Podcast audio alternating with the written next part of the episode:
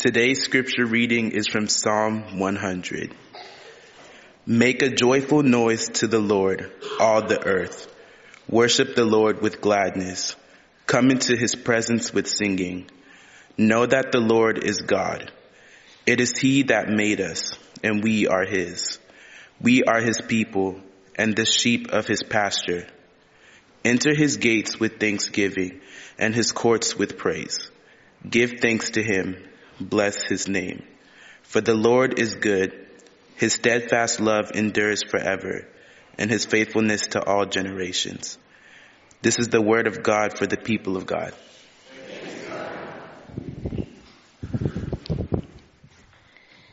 Thank you, Gabriel, for reading our scripture this morning. Good morning again. I hope folks had a good Thanksgiving. Uh, my name is Emily again. I'm one of the pastors here. I want to invite you to pray with me. Lord, may the words of our mouths and meditations of all of our hearts be acceptable and pleasing in your sight. For we are gathered this day to worship you, to offer our gratitude to you, O God, as we pray together the prayer that you taught us to pray. Our Father, who art in heaven, hallowed be thy name. Thy kingdom come, thy will be done on earth as it is in heaven. And give us this day our daily bread and forgive us our trespasses as we forgive those who trespass against us. And lead us not into temptation, but deliver us from evil. For thine is the kingdom and the power and the glory forever. Amen. Amen. Gratitude is a great place to start any day. When my family gathers for Thanksgiving, we had this tradition that you might have as well. That when we gather, we come around the table and before we start that prayer to offer thanks to God, we each say one by one something or someone for whom we are thankful. We take turns. Some folks think it's corny and some folks really enjoy it and get into it. Do you do this too in your homes? I know a lot of folks who do this. We're going to do that today in a little bit different fashion. You got a piece of paper when you came in today and if you didn't, our ushers have more. If you could raise your hand, they can bring some additional pieces of paper to you and pass those out if you didn't get a chance to pick one up before. What I want to invite you to do is take a moment to write down as if it's your turn, like we're all one big family gathered around a table and with those online. And if you're joining us online, this would be a good time to get a scrap piece of paper or something with which you can write too, like a pen or a pencil or a crayon. Does anybody else know? Have you already put your grocery list on it and you need an extra one? That might happen too. All right, so we're going to pretend that it's your turn. I saw a hand over this way. We're going to pretend it's your turn and you're going to share. So I want you to write down on the piece of paper something or someone for whom you're thankful. And if you don't want to write it out, you can draw it. You can use shorthand. Uh, invite the children to be part of this too. Anyone, any age can think of something, someone for whom they want to give thanks. While you're writing that down, I'll show you some examples. We had some folks posting on social media with the hashtag growing gratitude during our sermon series. So these are pictures of some of the folks' situations, experiences uh, for which they are thankful. I'll give you a couple other ideas too while you're working on it. Maybe you're thankful for a place to call home, water, food, shelter, friends, family. Maybe you're thankful for the colors of the leaves this fall. Maybe you're thankful for the flavors of these past few days. Pumpkin spice, apple cinnamon, or leftover turkey. Maybe you're thankful for that cranberry sauce with little ridges from the can. And maybe you're thankful for the Washington Commanders, but I doubt it after Thursday's game. Maybe you're more thankful for the Dallas Cowboys today. At least for me, I'm thankful for a break to take a uh, to take a break from washing dishes when any football game comes on in the afternoon on Thanksgiving Day. And just maybe today, we're thankful too for the way God loves us. Thankful that God is with us in and through everything in our lives, and we're thankful too for all these people beside us and online at this very big table we call the church. Whatever you write or draw, I ask you to hang on to that piece of paper because we're going to use it a little bit later in the service. So we start with gratitude to God today as we continue to develop gratitude as a spiritual practice. This is a practice that shapes us because saying thank you to God out loud or written down or sung or danced is a way to praise God. It is a form of worship. It is a form of worship that shapes who we are and who we are becoming. Gratitude is a vital part of how we begin to understand who we are and whose we are and how we see one another in the world. To be able to look at any person and say, I thank God for you. This is what our psalm is about, gratitude. It begins, this psalm begins in gratitude and praise. The Psalms are like a hymnal or a worship and songbook for the Israelites, for the Jews, for Jesus, for the disciples, and for us. And Psalm 100 is the psalm that we've been saying together aloud in worship for six weeks now. Every week in the series. I hope that saying this psalm every week has had an impact on you. I hope some people have started to memorize it. I hope that it becomes a part of who you are. It is a good psalm to carry around inside. My husband and I have been reading this psalm at home as well. In fact, on Friday, he said, you know, you can sum this psalm up in just two words. Praise God. Then he suggested, why don't you stand up on Sunday and just say that for the sermon and then sit down and then everyone can go home early and watch more football, which is what he was planning to do. He might be right, but don't tell him. Um, because I want to unpack something more in these verses. So if you've got your Bibles with you or you've got one uh, on your phone, I invite you to open that up to Psalm 100. Because as we read through the verses of the Psalm, one of my journalism professors would be so impressed because this Psalm contains the who, what, why, and where of praising and thanking God. Verses 1 and 2 give us that what. What we do when we praise. Make a joyful noise, it says, all the earth. Worship the Lord with gladness, however that gladness and joy come out. On our recent mission trip, as you saw in the video today, praise often came out in singing and dancing and clapping and laughter and in relationship and seeing God in nature and seeing God in one another and in the world around us. The same is true here as well. Scripture says come into God's presence with singing and don't worry about how the singing comes out. We are told to make a joyful noise together. Verse three then tells us who who we praise. Know that the Lord is God and we are not, the psalm says. The psalm says praise God, our creator and no one else. Not any other gods or idols that we set up. Sometimes it looks like we worship anything but God in our culture.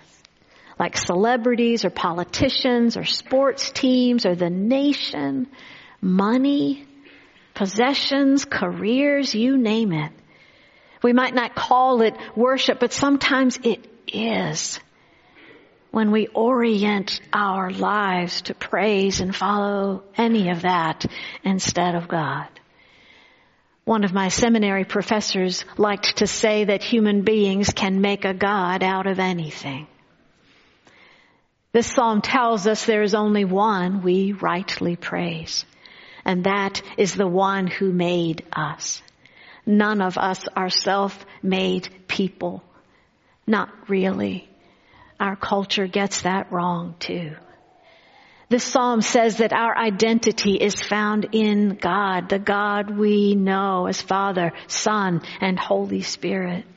We are God's people, God's children, the sheep in God's pasture. Which means that we are not on our own out here. We have someone to whom we belong. And it's a privilege to belong to the one who made us and have a relationship with this God who cares for us and cares about us and is with us out there in that field. A good shepherd who loves us. This is who we praise. Verse four comes next and this tells us where, where we praise. This psalm says we come to a place of worship. Described in this psalm by using words that would bring up imagery from the old Hebrew temple, words about gates and courts, and our time, what we would call the church. We give thanks to God and bless the name of God in church, in a place of worship. And yes, for all those joining us online, we can worship God anywhere. Because wherever we are, is where God is. And God probably beat us there to it and comes along with us as we find a place to worship God together. But as a pastor, for me, I can worship God out in nature and still there's something very special about gathering with all of you on a Sunday morning in this sanctuary to be here for worship together. Verse 5 wraps it up and tells us the why. And this is the best part. This is why we praise and thank the Lord. Because our thanks is based on who God is. The Lord is good, the psalm says, and loves us with a love that's not temporary and not conditional. This psalm says God's love is steadfast, unwavering, and endures not for a while or a season, but forever. It says God is faithful to all generations. Not some generations, not some people, all generations, all people. And nothing we do can change that. No matter how much we try to put limits on who or what God loves. God's love and goodness are not based on our preferences, thanks be to God. God's love and goodness are based on who God is always. Thanks be to God. So Psalm 100, yes, in a nutshell, my husband's right. We could just simply say, praise God. And then the who, what, where, and why back that up. Now maybe thanking God comes very easily today and you've already covered the front side, flipped it over, and the back side of that little piece of paper, it is full of all of that or the people or things in your life for which you're thankful. But maybe today the paper's still blank. And you don't know what to say. Just maybe there are things going on in life that make it hard to give thanks today. I've lived long enough to know that that can happen to any of us. And there are real problems and questions that can make it hard to thank and praise the Lord. Maybe it's the loss of a job, the loss of somebody we love. Maybe it's struggles with substance abuse or mental illness. Maybe it's a diagnosis or a separation or another deployment when your family already feels torn apart. The list could go on and on. Or pick up a newspaper or look at the headlines. We live in a world of war and violence and systemic injustice and prejudice and division and contentious politics and poverty and hatred or condemnation of some group or another or person or another. And maybe it feels like there's not much for which to be thankful today. Gratitude may feel like too big of an ask. And if that's where you are, you are not alone. Those are the times when for me I go back to Psalm 100 and back to verse 5 to remember the why of thanks and praise. which tells me that gratitude as a child of God is never based on my circumstances. That thanks and praise is based on who God is and that God is with us in all those and any and every circumstance. Whatever it happens to be. There are times in our lives when gratitude sounds like a strange thing in this discordant practice. But it doesn't have to be true. A robust spiritual practice of gratitude and praise can well up from what is hard and recognizes that problems and deep concerns need to be addressed. As that same seminary professor used to say, life is hard. Sometimes very, very hard. And God is with us in it. And that makes the difference. This robust spiritual practice of gratitude and praise does not turn away from or ignore the hurts and needs of our lives or anyone else's. The difference in this practice of gratitude and praise is that as Christians, we can be deliberate, like Hank said, and refuse to let all that for which we are not thankful have the last word or define who we are. We've got problems? Yes. Yes, we do. And yes, we always will.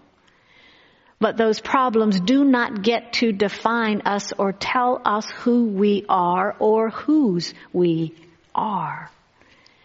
Gratitude, like Psalm 100 talks about, is this countercultural thing, like this holy act of defiance, which saying in my southern slang, like where I was raised, bring it on, cause this world ain't all there is. Amen. There is more.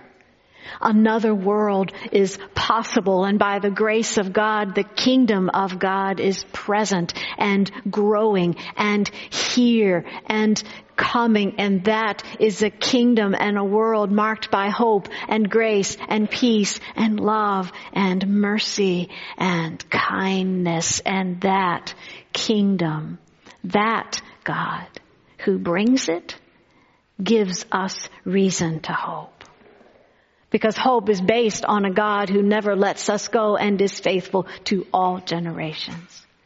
That is our firm foundation and won't fail us now and did not fail us in the past and will not fail us in the future no matter what. God didn't bring us this far to forget about us now.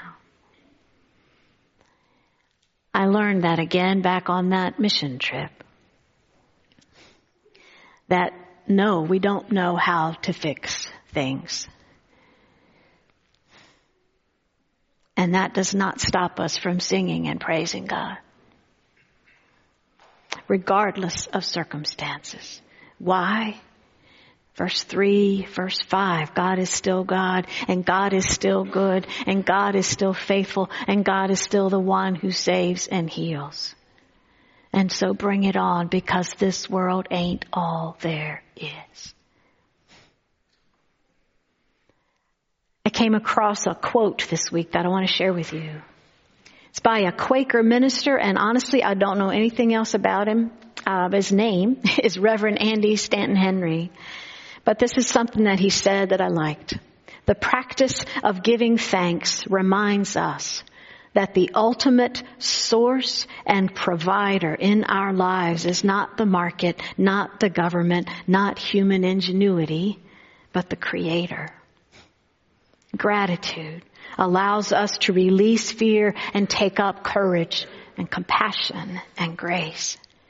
This practice of gratitude helps us to shift our energy toward what is present and possible rather than what is absent and improbable, to what is rather than what isn't, and to the one who is with us in whatever forever. To this God who calls us to put our focus on what matters. And we all know that where we put our focus is what tends to grow Because if you come, here's an example, right? If you come to something expecting to find something wrong, you're just waiting for it. You're looking for it. What's, what's to be said? What's to happen? I guarantee you will find it.